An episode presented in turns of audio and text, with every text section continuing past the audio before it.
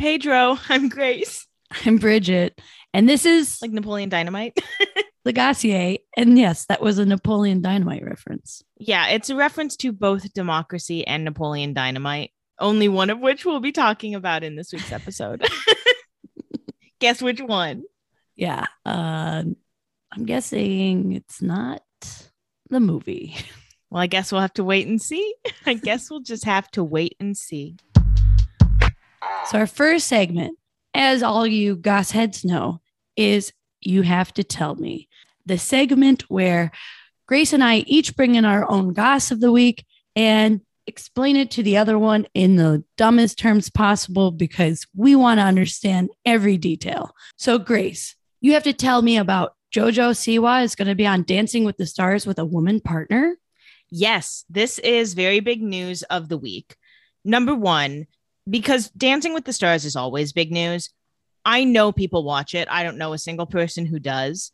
But every once in a while, I watch some of the dances if there's a celebrity I like. But it is just far too long, too many commercials. That's my review of Dancing with the Stars. But it's always very popular, big news. So I was like, okay, the announcements must be coming up soon because they always come at the end of a Bachelor season because inevitably there's always a Bachelor star who's on it. The Bachelor people Oh. love to do Dancing with the Stars. And because then it frees up Monday nights, whatever. That's how I track it in my mind. Maybe That's that's, incorrect, but don't correct me because I don't care. Um, so apparently they announced the cast of Dancing with the Stars. I'm actually not sure if they announced the full cast because if you try to Google it, the only Dancing with the Stars story is this JoJo Siwa one. So I don't know if they've actually announced the whole cast or if JoJo Siwa's publicist is just so good that none of the other cast is getting any attention. I think it's probably the latter because I feel like I did see some names confirmed, but yeah, this story has taken over everything. hmm And again, I don't look that deep because I don't care about Dancing with the Stars. I assume if someone I care about is going to be on it, I'll see it on their social media. But JoJo Siwa was officially announced to be on it, which makes sense for her as a career move. She's a dancer. She's making the transition from child star to adult star pretty gracefully so far. This is a great move for her. And they announced that her partner is going to be a woman, which is going to be the first same sex couple on the show's history. So that is very exciting. I think even beyond the show's history, because I was talking to someone else about this, about how, you know, like who gives a fuck about Dancing with the Stars? Yeah, who gives a fuck about ballroom dancing? Who gives a fuck about any of it? But then when you look at the history of homophobia on TV, it's pretty epic that and it's wild. One, that this hasn't happened until 2021. Mm-hmm. but it's also epic in terms of like we should see and be comfortable with more same sex uh Pairings. yeah pairings there you go like in any capacity and so let's normalize this And especially on ABC, where their big properties are like Dancing with the Stars, The Bachelor, two like very heteronormative properties. Like they are ju- they are like logistically centered around male female pairings by their own design, not because it's impossible to not do that, but because that's how they've set it up. So it's cool that they're doing it. I love that Jojo Siwa is doing this. Jojo Siwa's team is nailing every aspect of her career. oh yeah And I think she does, you know, a fair amount of work. She's obviously very savvy and smart and like self assured, but her team really is on her side and doing a good job with her. oh she's very work focused like i Mhm. read a interview or a quote a while back around the time that she came out and it, and part of the reasons why she was so attracted to her current partner is because i mean her real life personal partner not her dance partner um, is that she asked JoJo like who she was like as a person. Like JoJo is traditionally as a child star, if someone asks like how you're doing or what's going on in your life, you give them these sort of like canned work responses. They're just Mhm. like, oh, I'm working on this and I'm working with these people and we're all, we all have a relationship together. And one of the things that she pointed out about her partner was that she was like, You just talked about work. Tell me what's really going on and she connected with her in that way and that's part of the reason why she became so attracted and became a legitimate couple. Yay. I'm happy for JoJo Siwa. Uh, This is a JoJo Siwa support podcast. That shouldn't come as a surprise to anyone. And if you are surprised, oh baby, Yeah, you have not been listening. welcome. All right, Bridget, you have to tell me about Nirvana being sued by a baby. oh yeah. Obviously, they're not really being sued by a baby, but it's funnier to say that. yeah, they're being sued by the baby, and Yeah. the baby being the baby on their album art from the album Nevermind. Everyone knows this album art. It's a baby in a pool. Yeah, it's a baby in a pool with like a dollar bill. So now that person is 30 years old, Spencer Eldon, and he has come out to claim that the record's iconic artwork is child pornography. And he is suing the band over alleged child sexual exploitation. Part of like what he's using to create this argument is that because the dollar bill is on the album cover with the baby in the pool, it's insinuating that the baby is a sex worker and it's encouraging child pornography. And he said this being on the cover of this album has affected him his whole life. She's reaching, Your Honor. Um, that, that meme of Naomi Campbell. This is the thing about it that is funny to me is that since this lawsuit has been announced, it came out that he like reached out to the band for like some art piece he was working on. And the band like gave him like he had to talk through the band's managers, and that kind of pissed him off. And that seems to be part of an inciting incident for this. And as many people have pointed out, the way this has affected his life is that he keeps doing recreations of this photo shoot and he is famous for it. It just feels like this case is, I mean, this is the thing about it is that can you make those arguments? Absolutely. But it feels like, is anyone going to give a shit? But maybe they will because I don't know how the law works. You don't have to give a shit about something for it to be illegal. Yeah, it's, I think it's really difficult to make a judgment on what the validity of his feelings are because Exactly. no one can relate to being a naked baby except for like some famous kids or famous people's kids, I should Mhm. say, when you know they release those baby pictures and they're like, oh, look, it's my baby. Exactly. And he's only asking, and I I mean this is a high number, but it's actually a reasonably very low number in terms of like a a, a case like this. He's asking for $150,000. I feel Yeah, like, I feel like he could have asked higher. yeah, exactly. I think he kind of knows. This is the thing. I think he kind of knows that this lawsuit is a stretch at best.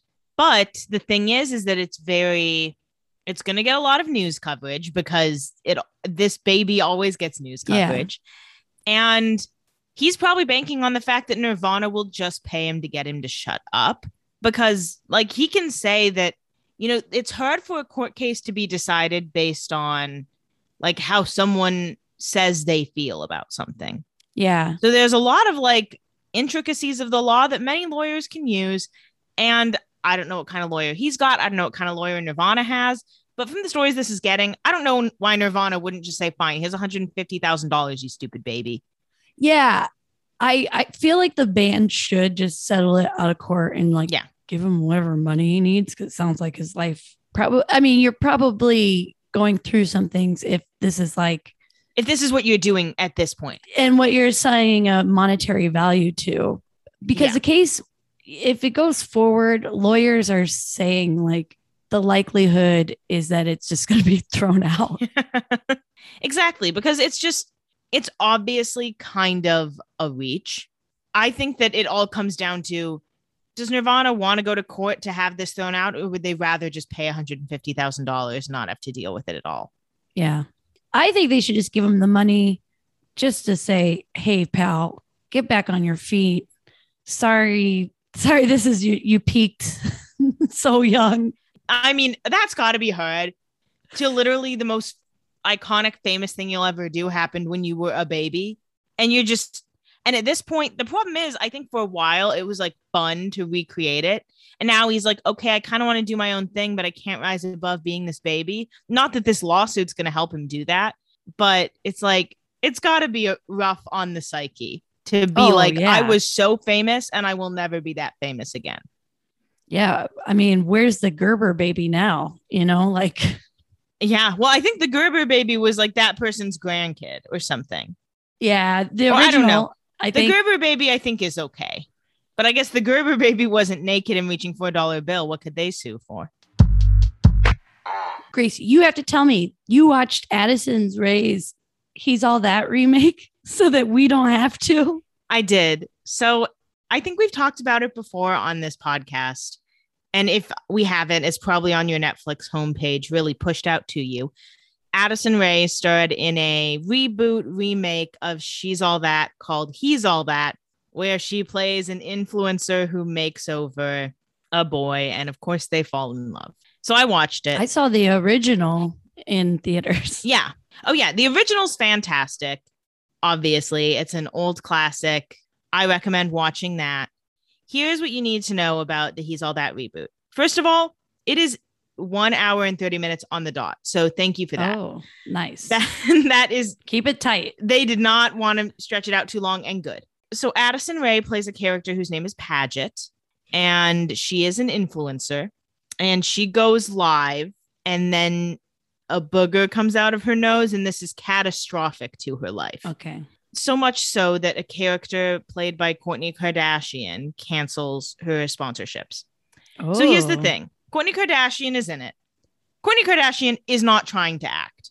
Of course she isn't, because why would she? She's on screen for five minutes. She is reading the Yeah. words and she's leaving. But here's the sad thing. And that was part of the agreement. Yeah. And good for Kourtney Kardashian. Why bother trying? Everyone's Yeah. going to make fun of you, get your paycheck, and go. exactly. But here's the sad thing Addison Rae was really, really trying. Oh. and she is just bad.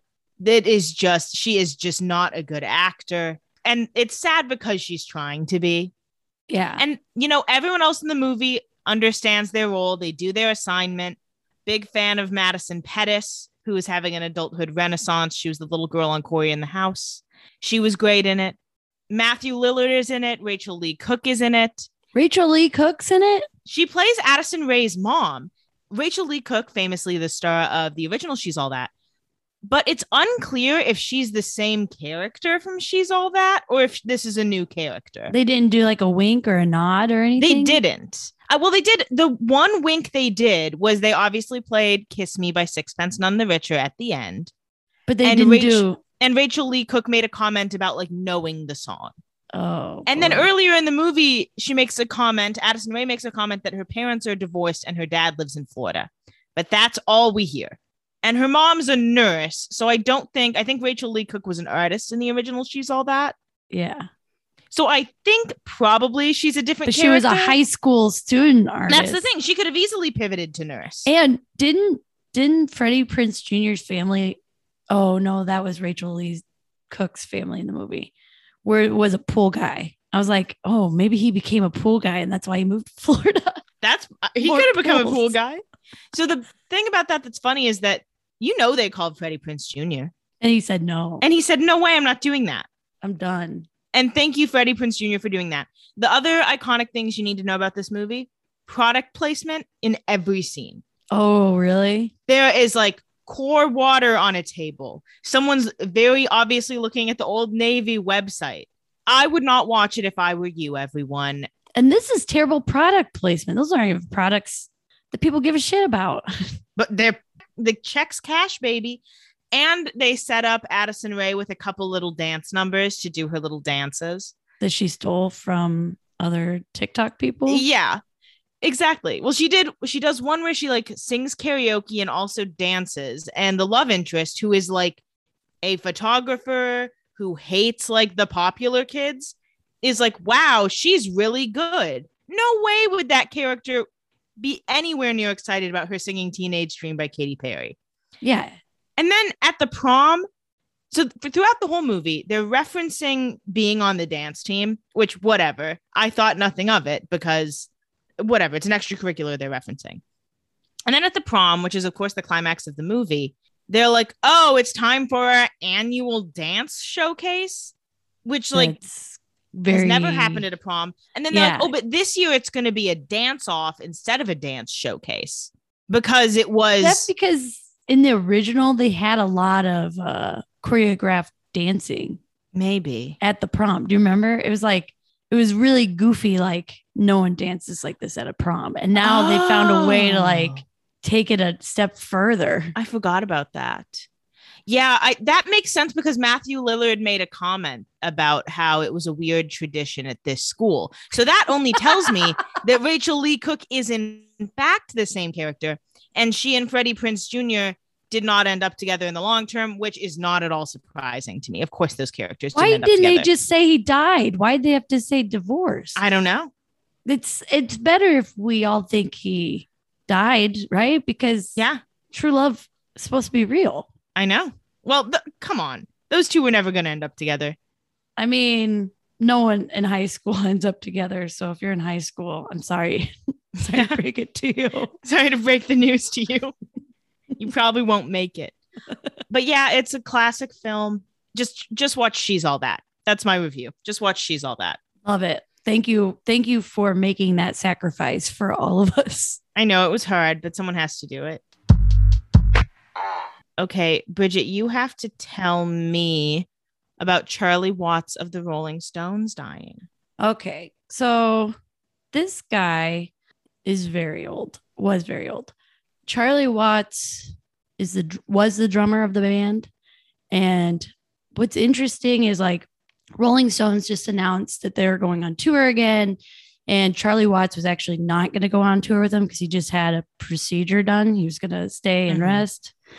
I guess he just died. Yeah. so now he's really gonna rest in peace. He's going to RIP now. Yeah. He joined the band in 1963 not an original member but definitely a core member up until his death i really wanted to talk about this because there is this epic story about him that you see repeated a lot and i actually just heard this the other day like i think it was one of the first things i heard right after he died Mhm. and I was like, I'm pretty sure I've heard this story before. But the story is back when the band was, I guess, young, um, Mick Jagger was up all night drinking and partying. And he phoned Watts's hotel room and calls and says, Where's my drummer? So reportedly, Watts got up, shaved, dressed in a suit, put on a tie, shined his shoes, made his way down the stairs, knocks on the door. Mick Jagger opens it. He punches him in the face and says, Don't ever call me your drummer again. You're my fucking singer. That's incredible. And I just feel like we just lost a real one, guys. Yeah, I hate it. I mean, I was just gonna say I hate it when people die, but doesn't everyone? That's a shame. I mean, except for Rush Limbaugh, I think I felt oh yeah, some sense of relief. yeah. There's some days. There's some people that it's gonna be good when they die. Donald Trump. Oh my God, you're gonna inspire such a party when you die. Oh my God. Yeah. People will be dancing in the streets once more. Oh, so gross. That guy is. Anyway, well, rest in peace, Charlie Watts. rest in peace, player.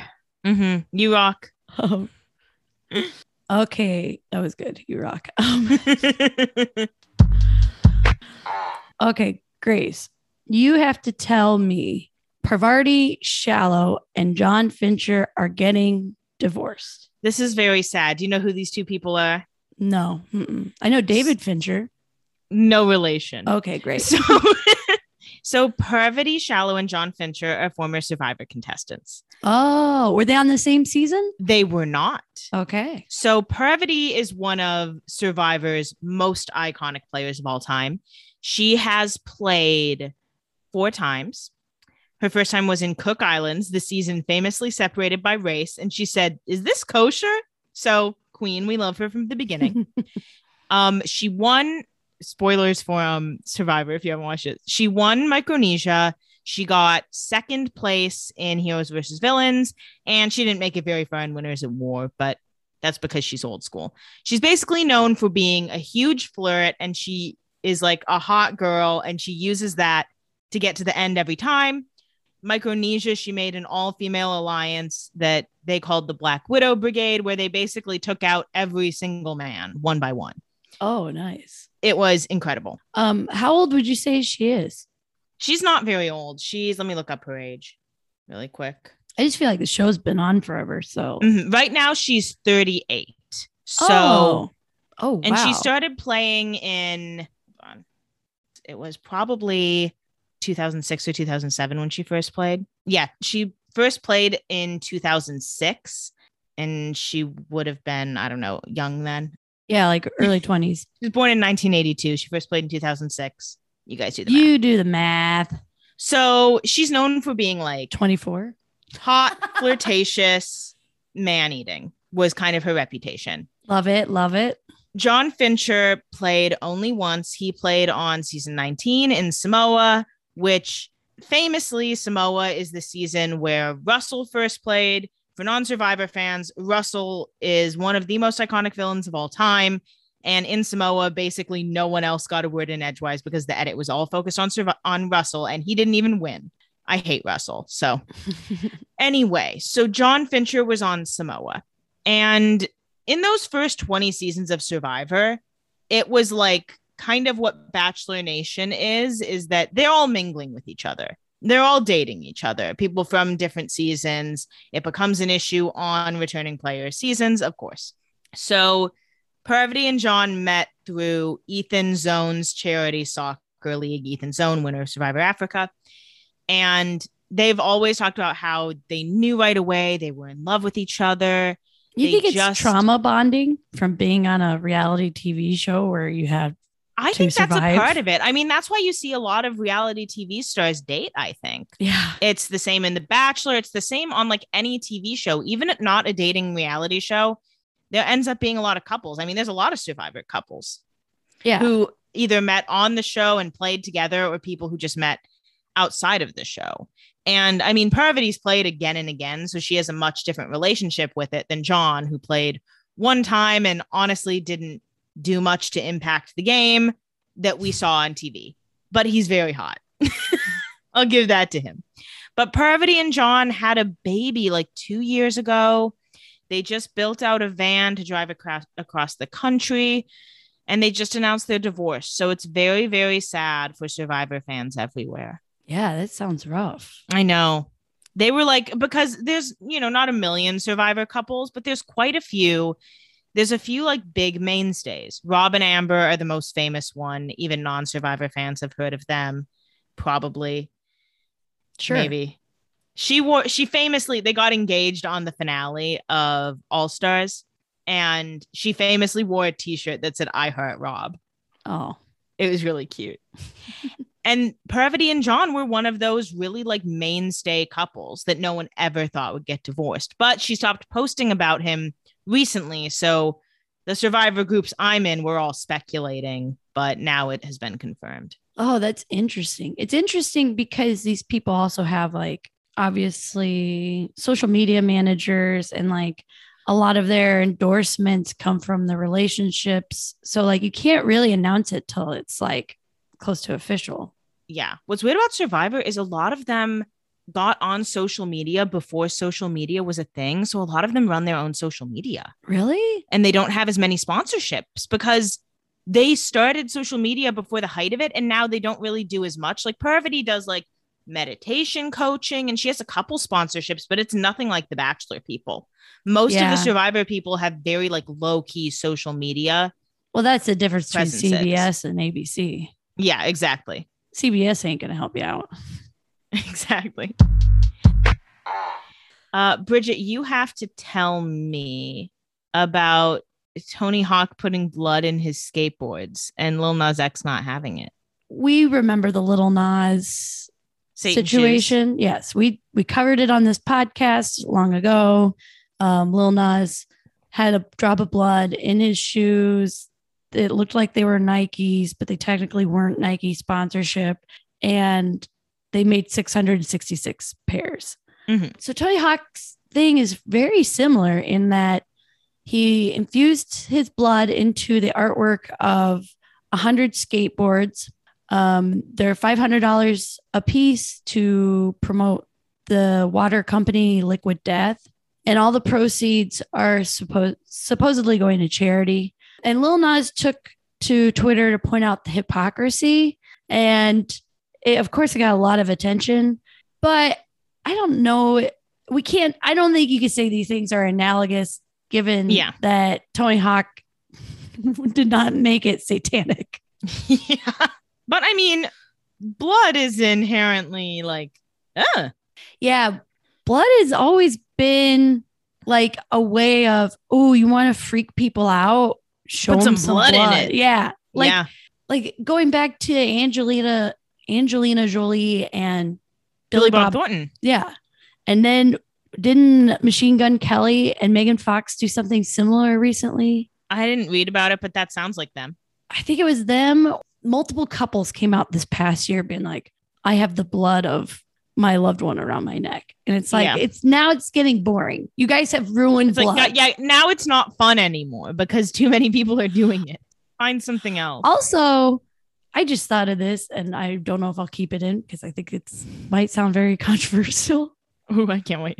but I feel like now that like people aren't really dying of AIDS like they used to, the whole sharing the blood thing is not as controversial as it once was. It's not as taboo. Yeah. It's not as like, ooh.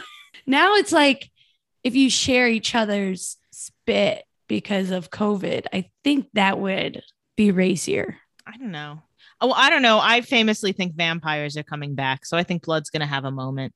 You think blood's gonna have a renaissance? I think we're going to have a vampire renaissance very soon. People are getting too into Twilight. I think vampire movies are going to start being made again. And I'm excited about it. And I want a vampire to find me. but it's gonna be a lot of queer vampires, I feel like. Or oh, like well, yeah. they gotta lot of diversify people of the color. vampires, It's yeah. going to be, I think we're going to, I mean, not to be whatever a trend forecaster because I'm not. I just follow some on TikTok.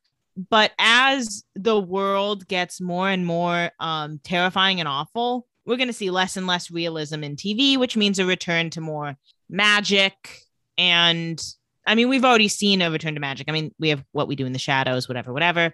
oh, they're vampires. Yeah, exactly One of the best vampire and it's going to be more people of color creating these shows and having so that not every vampire we see on TV owned slaves. You know, in that 2008 vampire boom, all of them were Confederate soldiers. what? It happened in Twilight. It happened in True Blood. It happened in the Vampire Diaries. I'm like, does everyone have to support support the Confederacy? Wow. Isn't that crazy? That's kind of fucked up. What was going on in 2000? Although one of the main characters of the Vampire Diaries did desert. Wait, what? One of the main characters of the Vampire Diaries, who was a Confederate soldier, did desert the war. So Oh, oh, he left. at He, least left. yeah at least he's uh at least he's got he went. AWOL. yeah Oh, good, good. Glad he had a conscience back in 1862 to get the fuck out of there. exactly whatever so anyway vampires are coming back You heard it here first. Grace, you have to tell me, Olivia Rodrigo, Rodrigo. the fans are gonna come for you I know. That's why I'm like, I better repeat it. Okay. Grace, you have to tell me, Olivia Rodrigo gives Paramore a songwriting credit on Good for You. so as you may know olivia rodrigo released a song called good for you it's very popular it's on the top 40 whatever whatever as soon as it got released it was immediately compared to misery business by paramore and they have you know similar vibes. They're obviously both pop punk. There are similar chord progressions but at the end of the day they're two different songs. Paramore really didn't seem to have a problem with it when it was released. I was gonna say, I thought I saw Paramore saying like "You go, girls" sort of Yeah. stuff on their social media. paramore has no problem with it as far as anyone's concerned. Yeah, but it kind of picked up i don't know a little bit of steam a little bit of momentum given mostly to tiktok because on tiktok people love to make mashups of songs and so everyone was making good for you misery business mashups so basically i don't know who decided it some court whatever decided that basically the melodies are too similar to ignore. It's not, and I'm not a music expert, it's not a sample because she didn't use the actual like clip from the song where she Yeah. sampled New Year's Day by Taylor Swift on another song on the album. She didn't sample Misery Business on this song.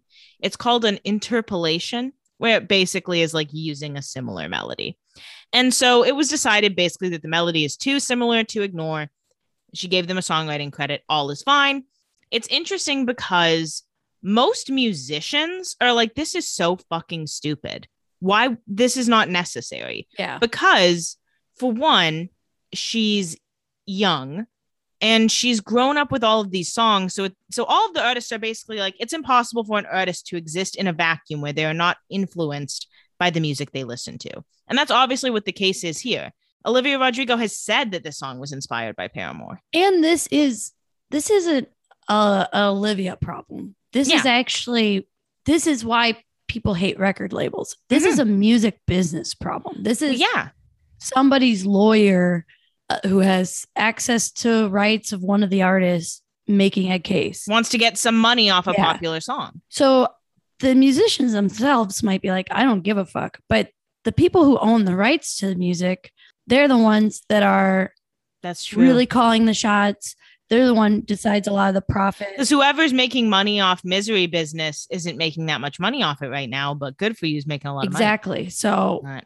So now they got to get that. seems great to go to court over yeah. it. So I mean, Adam Levine is one who's come out. All Elvis Costello has come out. Basically, all these artists are like, yeah, sometimes you write something and it sounds like something else someone else wrote, and you don't realize until the end, and it's just being influenced by music. It's very normal. She's young. We want to encourage young artists to write music that they come up with, even if it is similar to something we've heard. It's music.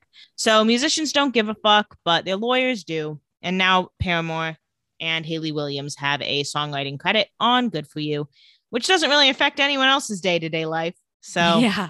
the song's still the same. It just shows you how like this is a byproduct of capitalism, right? Like this sort Yeah. of control over artist work. It's like you're you're like a landlord or something. Like your job is literally nothing except for profiting other off other people's work. It's like Yeah. it's bullshit. Anyway, It is bullshit. Okay, Bridget, you have to tell me Aaliyah is finally streamable. Yes. So there's a lot of nuances to this because famously, for the last 20 years, you could not stream any of Aaliyah's music, right? Like you couldn't, Apple had it for a minute, like in 2017, and then it disappeared.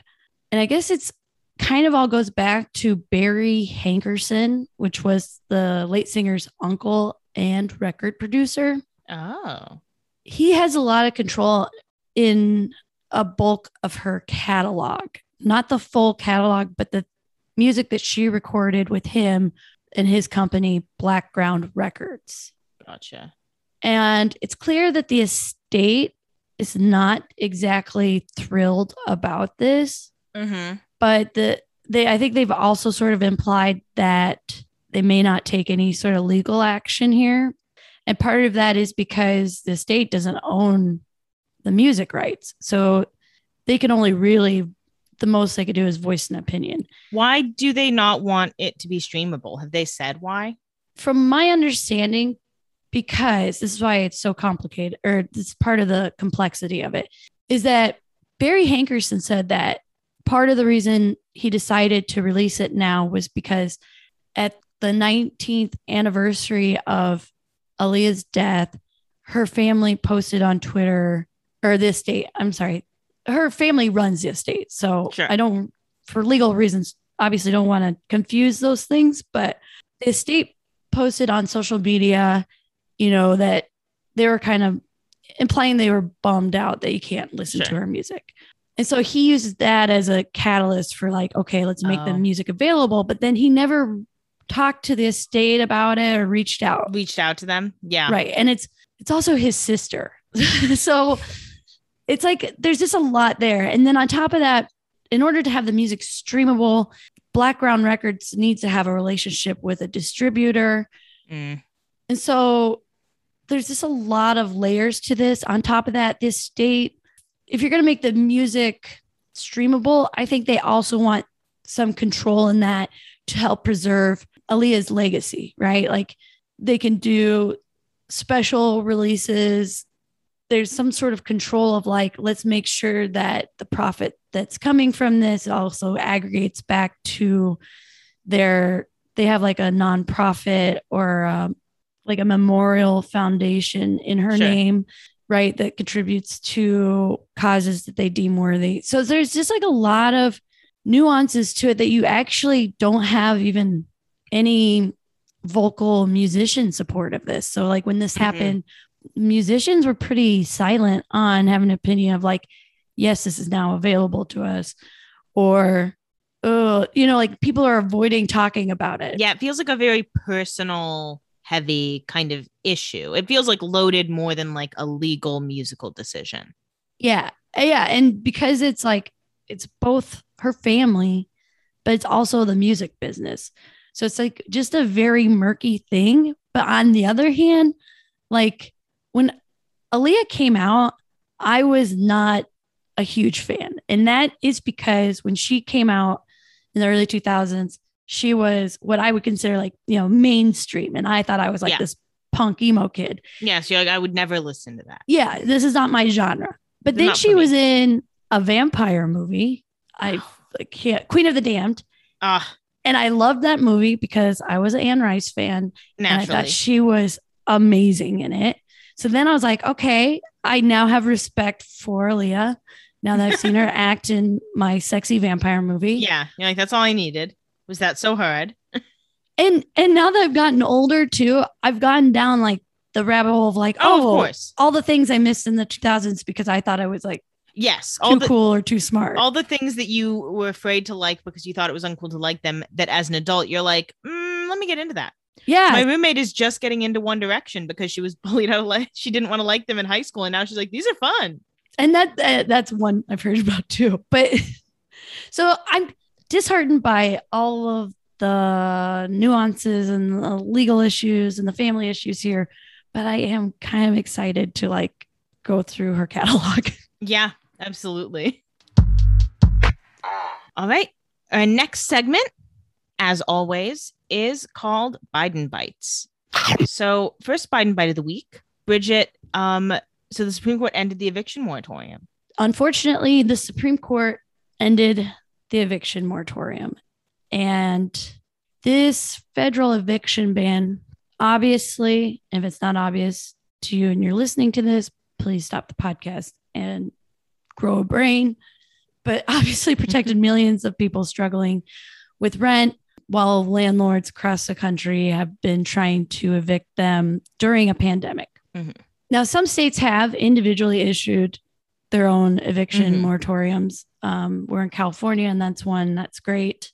And the Supreme Court is now citing that this is a Congress problem, leaving Biden with very little control in the matter. Mhm. But I think we can all agree as a leader, Biden should be leveraging more against these psychopaths into having this on priority number one of the Senate, you know? Yeah. Well, it's hard too because an eviction moratorium isn't like a problem solve, especially if it's, you know, if we keep extending it three months at a time.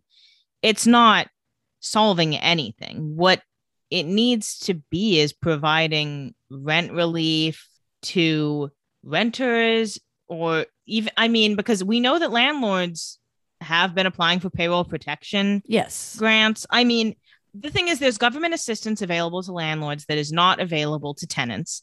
Yes. And the eviction moratorium is not a band aid. So to waste all our time, I mean, to have the Supreme Court go in and waste their time doing that, and then to have, you know, Biden have to go to Congress and Congress do that, it's just like we're putting all this work into something that is just delaying the inevitable, which is the fact that we don't take care of tenants and there's no way people are going to be able to pay their back rent at this point. yes, our whole system for housing in America is pretty antiquated. Yeah. like being a landlord, I'm sorry, being a landlord is not a fucking job. I'm sorry. Well, think for a moment. It's just we say landlord a lot, so we, you know, the word becomes nothing to us. But like, think of the word landlord. Yes, my lord. Do I live in medieval Europe? No, I live in Los Angeles. Thank you, my lord, for letting me have this apartment. It's like, and then, and then, I mean, whatever. Landlords have their things, but like my skylight above my stairs, a crow pecked a crack in it like two years ago. We've, you know, we've been calling about it ever since. It got fixed two days ago. We've had a crack in our skylight for like a year. I'm not calling the person in charge of that a lord. Yeah, sorry. So it's an it's just frustrating because it's like, yes, he should extend the eviction moratorium, but also it's like it's causing us so much energy to extend something that is a flimsy band-aid for a larger problem. It's like putting a band-aid on like an amputated leg. Yeah. It's not gonna fix anything long term. It's better than nothing, but in some ways, it's not better than nothing. So, also, what Biden's up to, another thing he has no power over is he's got a new big bill going through Congress. It just got through the House and it was a little touch and go there for a second, but it got through. So, it's going to go to the Senate. And basically, to be passed, it's going to need like full Democrat support. And there's always Joe Manchin causing drama because apparently he has nothing better to do. Well, and all these guys. I mean, we just saw Pelosi forever saying, "Yeah, well, let's let's take care of student debt," and then she meets with one real estate couple in San Francisco, and then says, "Never mind." You know what? It's not it's not realistic, guys. And it's like you're supposed to be helping us. Yeah, it's like, girl, did you Jesus. forget? Like, hi, remember us, the American people? Remember the people you said that you wanted to help? Hello. Mm-hmm. But this bill has a lot of good stuff in it. It's you know not sweeping progressive reform, but it's it's it's got some progressive stuff in it. So if we can get it passed, here's the good news. As far as the climate, it basically pushes the electricity sector to reduce pollution. And it does that by subsidizing the use of solar, wind, and other forms of clean energy while penalizing the use of dirty energy like coal. Manchin has been vague about his position on this plan, but for the most part, Democrats are pretty supportive of the climate part of the bill. Oh, good. So that's it. It's a little, there's an unknown about natural gas, which is better than coal, but worse than solar. But for the most part, Democrats are like, this one's cool, as far as we know. I mean, who knows? Then for healthcare, this bill would expand Medicare to include vision, hearing, and dental for those over 65. Uh, why that hasn't happened before, I don't know. So yeah, calling that weird. progressive is like it's um, that's a little um, silly. And then Medicaid would be expanded in 12 states that specifically did not sign up for the Obamacare extension. But the big uncertainty with this part of the bill is that Congress would have to be aggressive about reducing prescription drug prices. And we know how Congress is with big pharma. BFFs. It's not good. It's I know. Good. So I read that and I was like, mm, I would say that's not very likely. But apparently, they won't legalize weed. They'll let the prescription thing happen and then they're going to keep a federal ban on weed. Yeah. Well, but apparently, reducing prescription drug prices would lower spending on Medicare and Medicaid, which then they would be able to use that money for other things like more more blackwater operations i mean whatever don't even get me started on where that money is going to go but maybe other parts of the bill and that's what the house is pre- like proposing is like we can put that money to other parts of this bill. And the Senate says, mm, I don't know. Let me talk to my lobbyist friend. Yeah. So that's a little iffy on that part. Behind closed doors and at expensive restaurants. I know. In the education and childcare part of the bill, basically pre kindergarten would be universal for three and four year olds by subsidizing state programs that already exist. And they want to set up universal community college. Plus, it would extend the child tax credit that was in the relief plan for the pandemic up to, I don't remember when. Plus, they also want to add a national program of paid leave for workers who take time off because they're ill or caring for a relative. And I didn't, I don't have anything on that section in what the whole Senate thinks about it. I hate this community college thing. It's like they're trying to give you breadcrumbs Yeah. when it's like just give me the the whole loaf of bread here. Like what what is going on? Yeah. It's very like, just give us education, bro.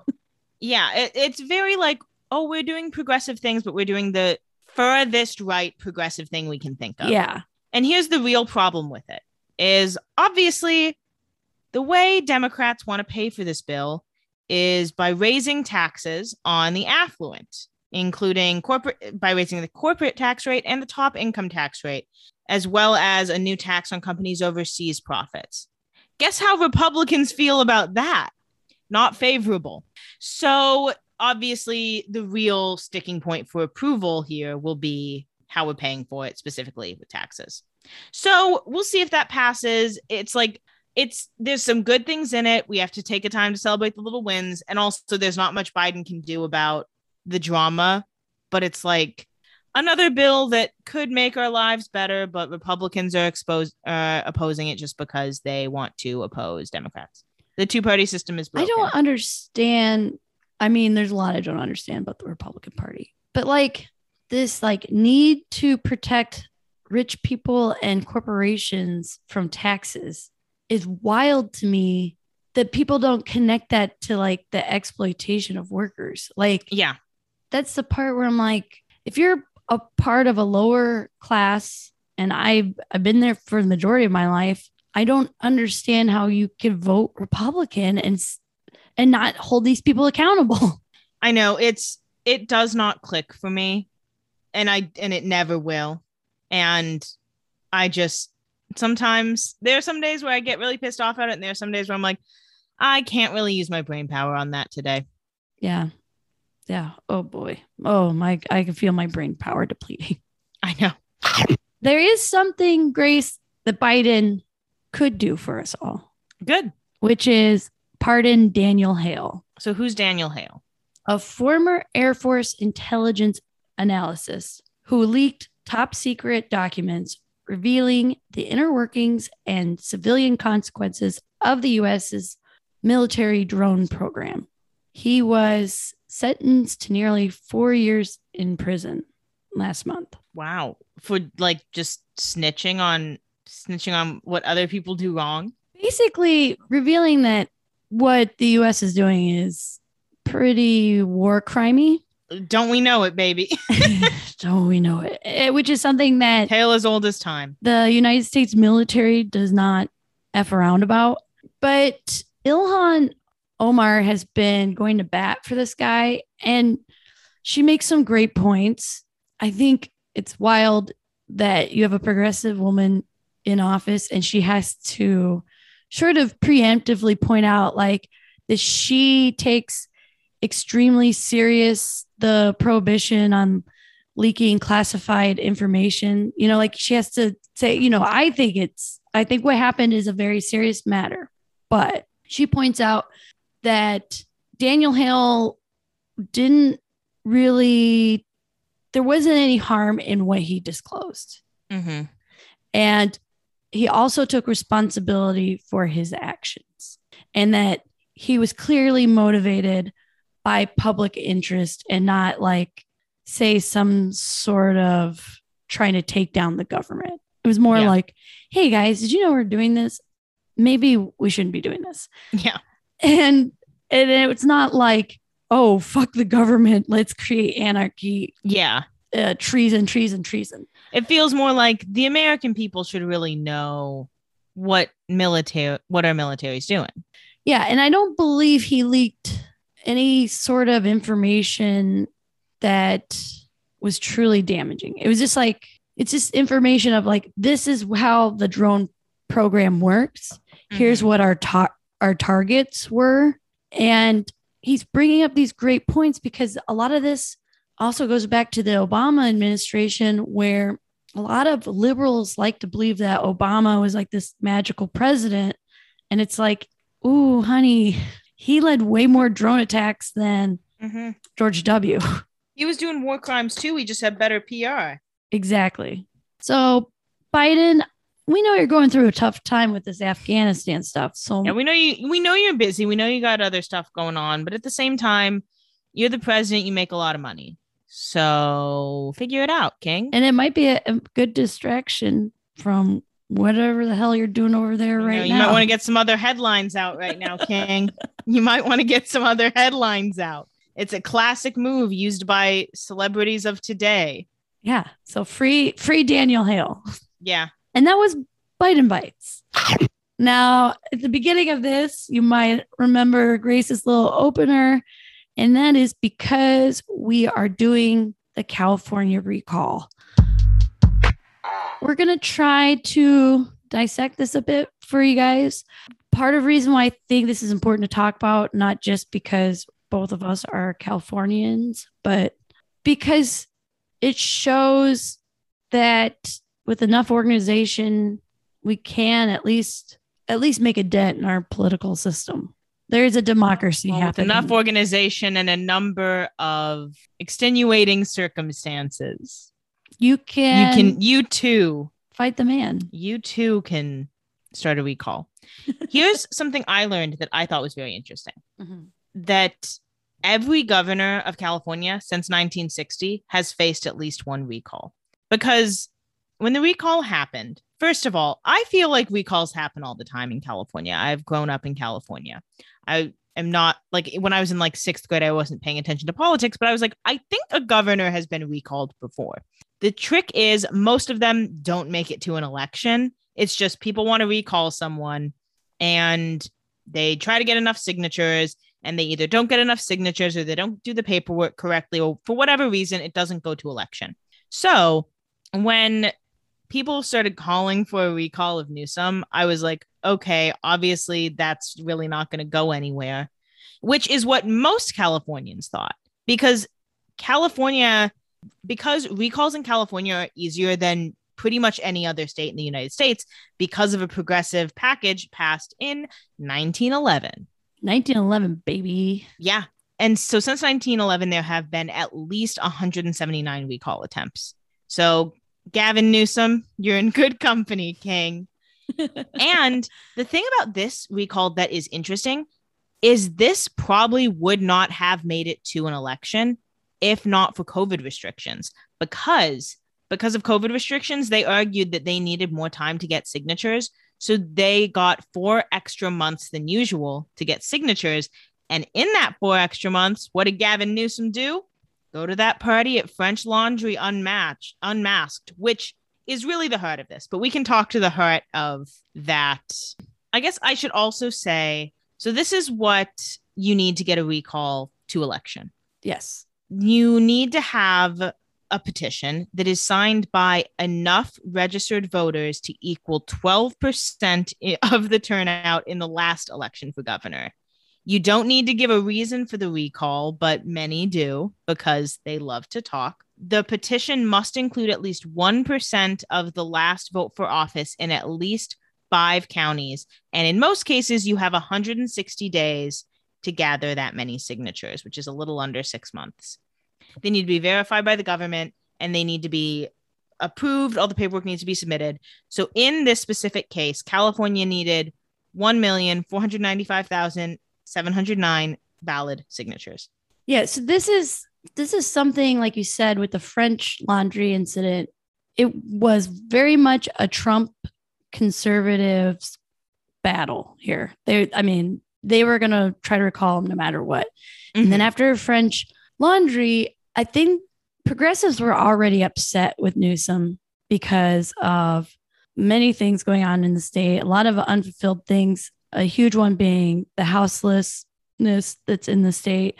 And so then you see this rich guy at a very high end, expensive restaurant. at a lobbyist's birthday party. It's very much French Revolution. Yeah, it basically because there's this there's this idea that Gavin Newsom is peddling, which I think is a good move based on what he can do. That basically this whole recall is about anti-vaxxers not wanting COVID restrictions. That's a part of it, but that's not all of it. Because the recall was like initiated pre-COVID because basically as soon as he was elected, Republicans are like, we don't want a Democrat governor, so we're going to recall him. This is kind of how things go in California. It happens all the time, not a big deal. And then as COVID started, anti-maskers were upset because he was putting the you know he was putting restrictions on california earlier than a lot of other states were which obviously i think was a good move but Yeah, because our numbers were Yeah. insane. yeah but obviously that caused fervor from republicans and uh, originally the recall was mostly supported from proud boys and anti-vaxxers even though covid was not the inciting incident many think it was and so the french laundry incident is really kind of at the heart of this because it was a huge story at the height of covid when what gavin newsom had going for him was his response to covid Yeah. because he's got a lot of other things going on. No governor's perfect, obviously. But in the beginning of the pandemic, Gavin Newsom attempted to handle COVID well. Obviously, you can't control all the actions of individuals without paying them. But overall, Gavin Newsom did a pretty good job handling COVID. So when you fuck that up by going to a lobbyist birthday party and eating unmasked at a time when California numbers were spiking, you kind of lose the one leg you have to stand on. So, and then as the pandemic went on, the mandates kept being enforced and they didn't seem to be stopping the spread, which again is not Gavin Newsom's fault, but it doesn't look good. He got more on display as a leader. And then he became more and more separated from the people of California. For example, public school parents were all upset because their schools were closed, but his kids were going to private school and he wasn't addressing that. They basically, the way that the recall supporters are selling it is that he's too elitist, he's too out of touch. And California, for those who don't live here, it has this perception as a liberal state, but it has a lot of conservative pockets. Oh yeah, there's definitely some very like like near San Diego is like the white supremacy capital of America. Mhm. And I mean, Orange County is like, I'm trying to think of an accurate comparison. Orange County is to LA like the Hamptons are to New York. Or New Jersey. kind of. And so Republicans and conservatives turn out to vote a lot in California because there's a perceived liberalism that they want to combat. And and even though Democratic voters outnumber Republicans 2 to 1 overall in the state of California, Democrats are more apathetic. Plus, Democrats registered on their ballots are oftentimes progressives who aren't super fans of Newsom, but most progressives in the case of this recall are still turning out to keep Newsom in office because of who's running against him. Yeah, we don't want to go into fascism. Yeah. So, Grace, do you know who successfully became governor from a recall I do. It's our good friend Arnold Schwarzenegger, in 2003? That's how he got elected. which is hysterical. I do want to point out some other things about Newsom. hmm He was a wine merchant, which is crazy to think now he's like in his 50s. So it's like, how long was he a wine merchant before he became the mayor of San Francisco? Yeah. Um, and early in his campaigning, he got support from the Gettys, which are not famously known for their progressive ideologies. Their ethics, but they are famously known for their money. They are famously known for their money. Exactly. Um, and he did have some really great early progressive legislation.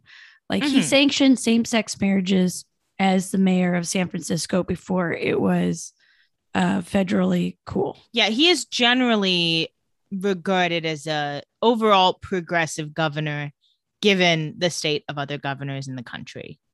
Yeah. I By mean, he- comparison, he's progressive. Yes, yes. And early on in his governorship, he limited the high capacity gun magazines being available to folks. He pushed for the marijuana legalization. And like within his first year in office, I believe he declared a moratorium on executions. Mhm. However, we all know about his relationship with Kimberly Guilfoyle.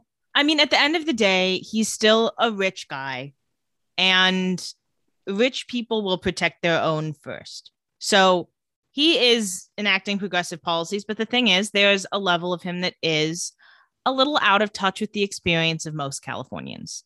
So that's kind of why he's getting recalled in a nutshell. He's been pretty silent on the matter. For Mhm. so like For a long time, he wasn't. He's like, I'm not. I'm not going to take it seriously. I'm not going to dignify it with a response. and his team has gone out of their way to discourage other Democrats from challenging or taking this opportunity to challenge him. Yeah, they've based any big Democratic players. They're like, don't run. He's up for reelection in a, in a year. Whatever. Yeah, you'll have to wait. Please wait Yeah. till 2023. Hang tight. And honestly, if I'm if I want to run for governor, I'll give it another year. I'll wait. I'll hang out till COVID. I mean, I'll wait COVID out a little longer. yeah, I don't know if I want to come in on the COVID. Stuff. Yeah, the only reason some of these people do want to come in is to get that mask mandate away, yes. which we'll get to that. But he's also now recruiting big players who are popular among Democrats and who he perceives as being popular among progressives. He's recruited Biden, he's recruited Elizabeth Warren, and for the most part, most progressive organizations are like, let's just not fucking recall him. It's not worth the fucking trouble. Like, Yeah. it's like we don't love Gavin Newsom and everything he does, but it's a waste of our time, money to recall him. And there's too many freaking scary people running for us to want that. Lesser of two evils. Yes. I heard this. I don't, I didn't do a lot of research into it. So take it for whatever. But I guess I had heard that Biden and Kamala were supposed to do like campaigning in California Oh. for him. And they were like supposed to come here and do a little tour. But then like Afghanistan happened. Yeah. And they're like, sorry, this is not important to us, Gavin. We got other stuff. You're on your own. on." You're on your own, pal. That's okay. We got our own recall. Yeah. Works Like they're going to recall us. Um, so the ballot, if you haven't gotten your ballot yet, or if you haven't opened your ballot yet, here's what you, need, here's what you can expect on your ballot. The ballot's going to ask you two two questions. Should the governor be recalled? And if so, who should be the new governor? If the majority of voters say no to the first question, the second is moot. But if more than 50% vote yes, the challenger with the most votes becomes the next governor, even if it's below 50%. Well, and this is why this is a huge reason why progressives are saying if you're going to vote, just vote no, because the second question is where things get really messy. And that you're looking at a lot of independent, I mean, they're all affiliated with a party, but independent candidate candidates in that it's like a, a primary almost, where it's like it's going to Yeah. go to the guy who gets the most votes. And in that small group of people who vote yes to recall him, then you're split up even into more Mhm. groups. And right now, the leader of the of who could win from that, it's not good. Yeah. And you can vote no, I don't want him to be recalled, and also vote on the second question if you want to say. But the problem with Gavin Newsom telling big Democratic players not to run is that there's not really like a viable Democrat alternative on the ballot, yeah, I think and at least not one anyone's unified behind. exactly. Newsom's lawyers are trying to say it's unconstitutional because they're basically trying to say Gavin Newsom should be listed in question two. So you can put no and also vote for him so we can get the vote. Obviously, the people behind the recall are like, well, that's not the point. The question is, do you want to be recalled? He can't be on the second question. But that was a move Gavin Newsom was trying to pull. I, it didn't work. Also, he lost another legal battle that's not really important. So you can't see that he's a Democrat on the ballot, which I think everyone knows he's a Democrat. So I don't know. And a lot of people who vote, unfortunately, really have no idea what's going on. And they do literally just look at the party. Yeah. So, uh, yeah, I think if you're really invo- voting for this, hopefully you do know that Gavin Newsom is a Democrat, but it could be argued. I mean, this is why they push for any sort of listing of parties in general is like, You that you know that that's what's gonna pull people in if they do no other Yeah. research. exactly, They're gonna pick like the person whose name they like best that's a Democrat. exactly. So let's talk about the candidates. So here's what a candidate needs to be on the recall ballot.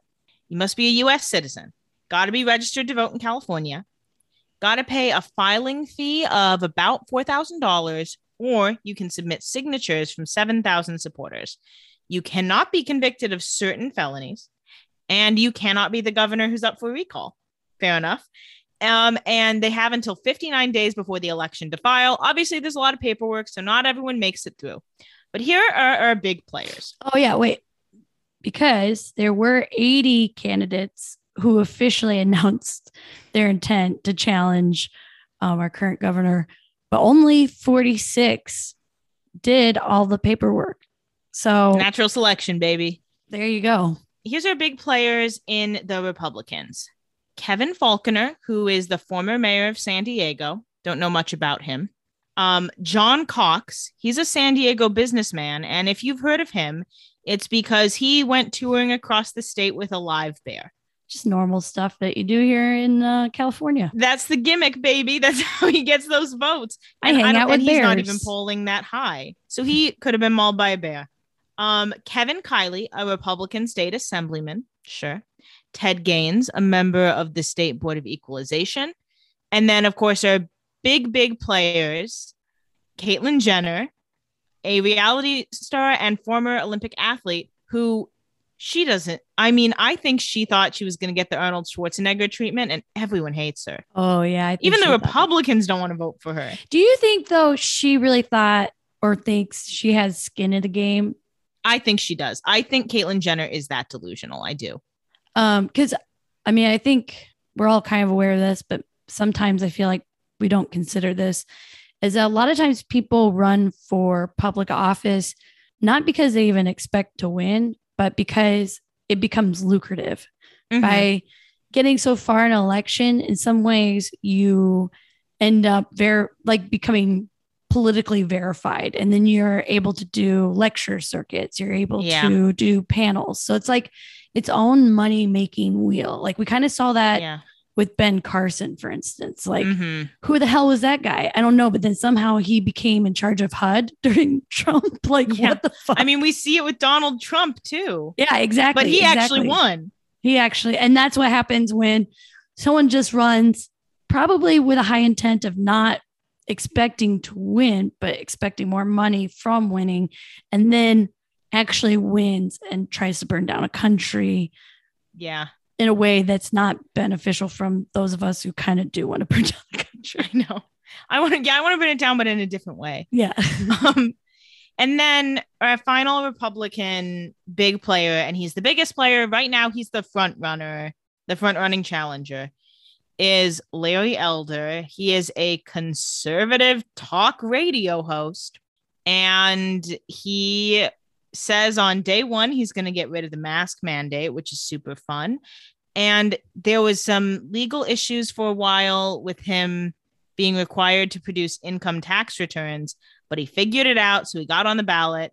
And he's kind of what we are scared of. Yes. Because that, he's also the front running challenger right now. Yes. So there is a good chance that this guy could get in there. Yeah, if basically Newsom is successfully recalled, that's probably our replacement guy, which is scary. It's not exciting. Um, just some other fun, more uh let's see, like there's a leading challenger among the Democrats. His name's Kevin Paffrath. Paffrath, a YouTube influencer and financial advisor. Yeah. So he's like, I mean, if you're going to vote on the second question, that's kind of the guy to vote for because he's the leading Democrat. So you might as well. I might pick Angelyne, though. I know. Well, there's something fun about picking Angelyne, too. So Angelyne, for those of you who don't know, is on the ballot. She is kind of an LA meme institution, whatever you want to call her she famously just put herself on billboards and now she's famous. And she just drives around LA and asks money for pictures with her, which is the dream life. I don't know what she would do as governor, but this isn't her first election. She ran in the 2003 recall as well. There's a great article on her from like, I think like four or five years ago that explains like her origin story. It's very murky because basically she was like this woman living in LA who was a nobody. And then all of a sudden she's like on every billboard and she ch- completely changes this look. you can always find her car in Hollywood. I feel like I see it there all the time because Yeah. it's a it's usually like a pink convertible with the license plates that says Angelyne on it. Yeah, she she's hard to miss. She's very big in Hollywood, and they're making a movie about her life starring Emmy Rossum. Oh, I'm seeing that. Oh yeah, I'll be seeing that. Oh, I think it's a TV show, not a um. Oh, that's I'll take that too. A mini series, Lukas multiple Gage is in it. episodes. Oh, I love it.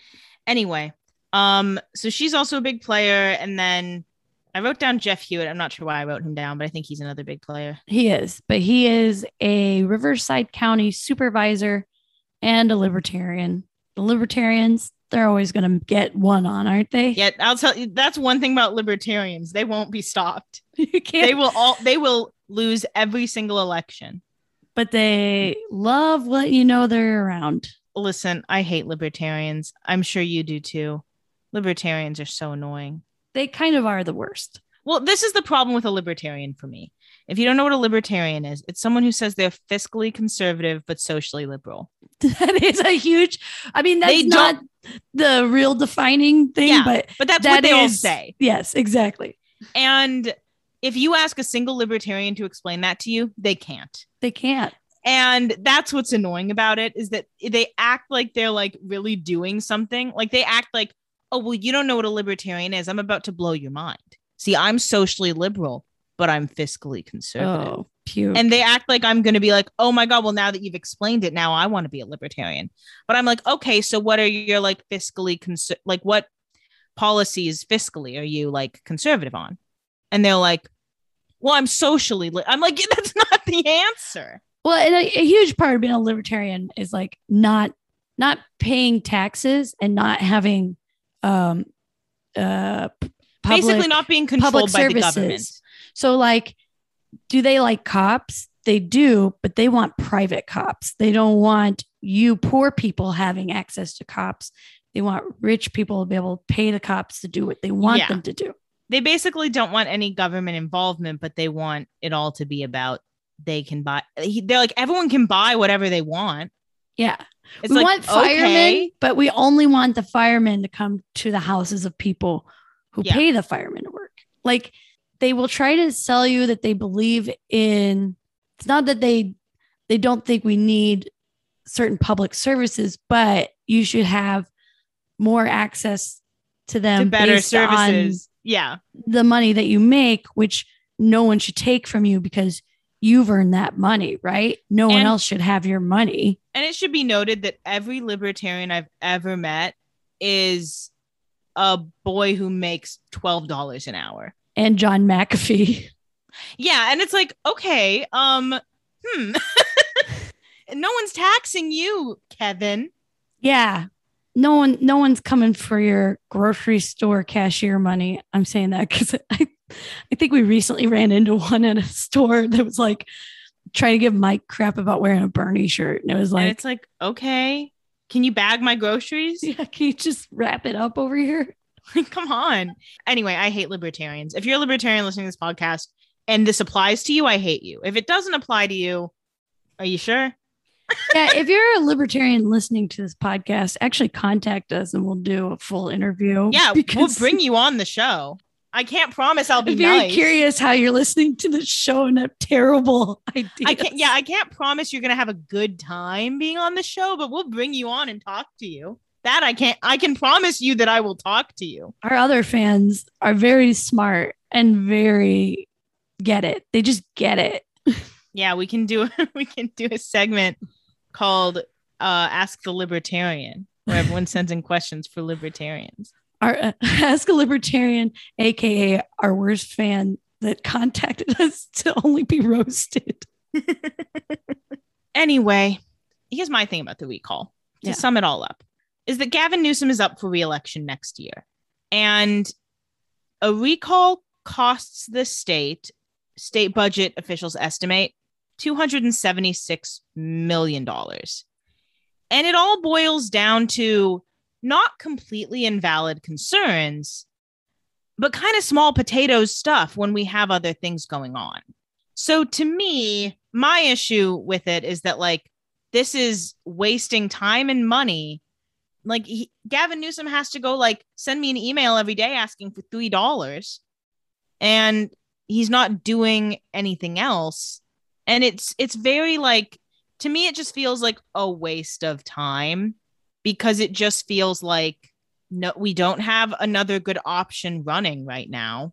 Okay, when I was hearing about the recall initially, and I mean, as it was picking up momentum, Yeah, and I got the extension, I was kind of excited by it because even though I definitely don't want Larry Elder in place of Newsom, it's kind of like an impeachment where it's like, if you don't get your shit together, Yeah. you're going to be responsible for destroying state legislation. So even if even if Newsom is unsuccessful, which right now the polls are showing that there's a consistent 50-50 split. This really could go either way. Mhm. He's very responsible for this predicament. You know, like not not having the wherewithal in the French Laundry incident, not doing really any services for the houselessness problem. He's failed enough times that it you need to be accountable, you know? Yeah. But the problem that I have, uh, because I do agree with that. I Or do listening think to the restaurant lobbyists. Remember when we had a mask mandate and you couldn't eat inside restaurants? And then everybody was, I mean, not everybody, but everybody in LA, I felt like was pretty on board. Like, we get it. We see what's going on. We're in the middle of a pandemic. And then he lifted that after meeting with restaurant lobbyists Yeah. who are like, if you don't lift this restriction, we're not giving you money, essentially. oh, yeah. I feel, yeah, I definitely feel like he's done things that deserve to be, that he deserves to be penalized for. But the problem is, is that if he gets recalled, the people penalized are not Gavin Newsom.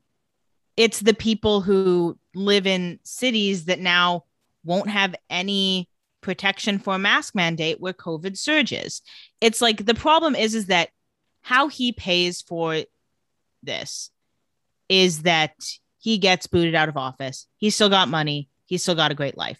Like, will he ever be governor again? No, but why would he want to be? But the people who are affected then are the other people in California. It just, that's the problem with it to me is that because, and this is the thing, if there was like a viable option to vote for, I would totally be in support of recalling Newsom, voting for someone else. But the problem is there's just not a viable option. Yeah. And so it's like, it just feels to me like it, recalling him is just like going to do more harm than good, no matter how you slice it. And it's, Yeah, and it, it is just like, it's the devil, you know. Yeah. I'm not for a recall, but I'm glad that he's being held accountable. Yes. I, I mean, that is the thing about, that is the good thing about having recalls available in California is that you can recall someone who you believe has failed the state. And in ways, there are things that Gavin Newsom has failed on.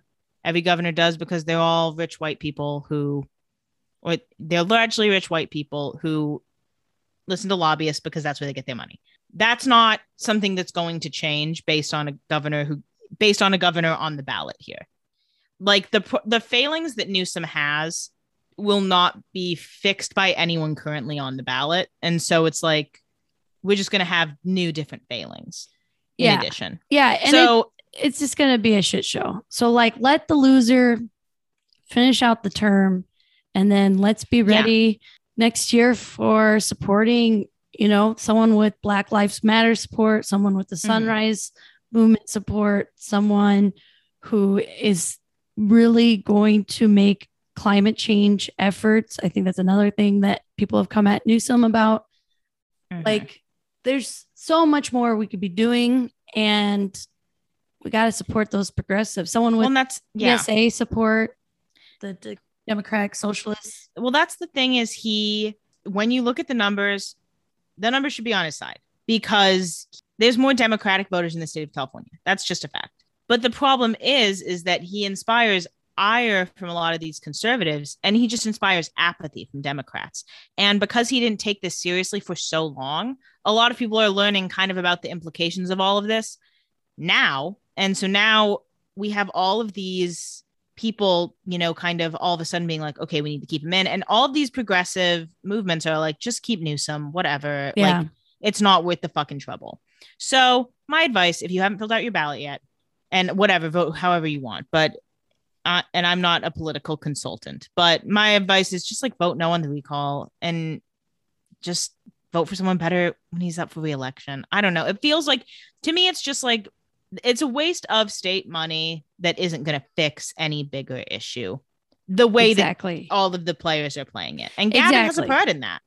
Yeah, I mean, if anything, if one of these Republican libertarian figures gets in, there's not a lot they're going to be able to fuck up in the next year. Luckily, mm-hmm. that's the fortunate part.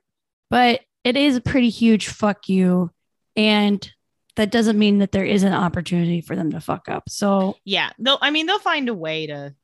Again, th- well, I mean, and this is also we live in LA, so I know that if a conservative governor comes in and cancels the mask mandate, most people are still gonna be wearing their masks. Exactly.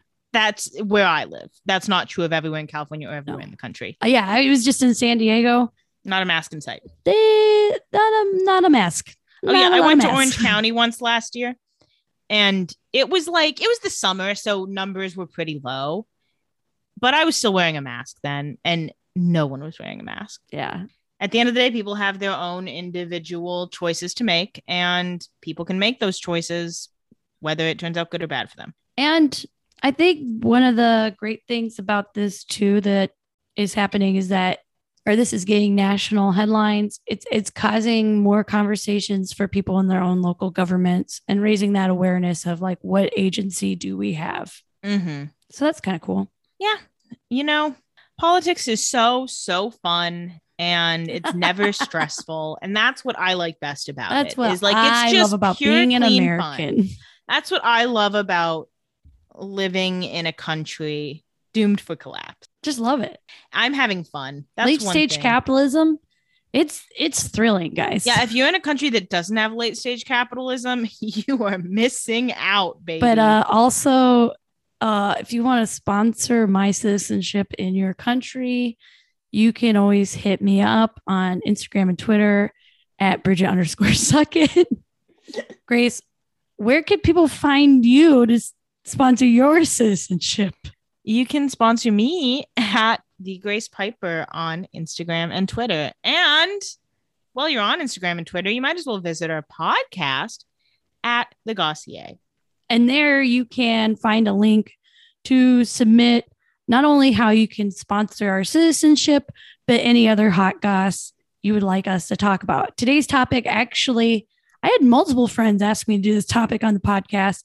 So thank you to several of you. Glad that you listeners think we're smart enough to talk about this. I hope, or at least want to hear us ramble about it. Yeah, I plagiarized the New York Times most of my research, but hey, that's what they write it for.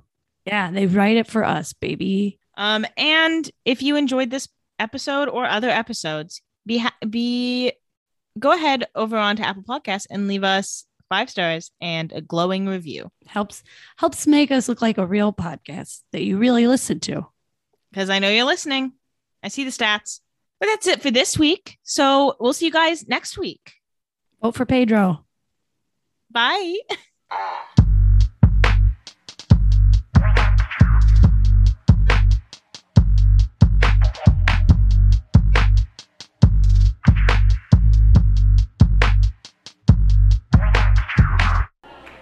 I see you're drinking 1%.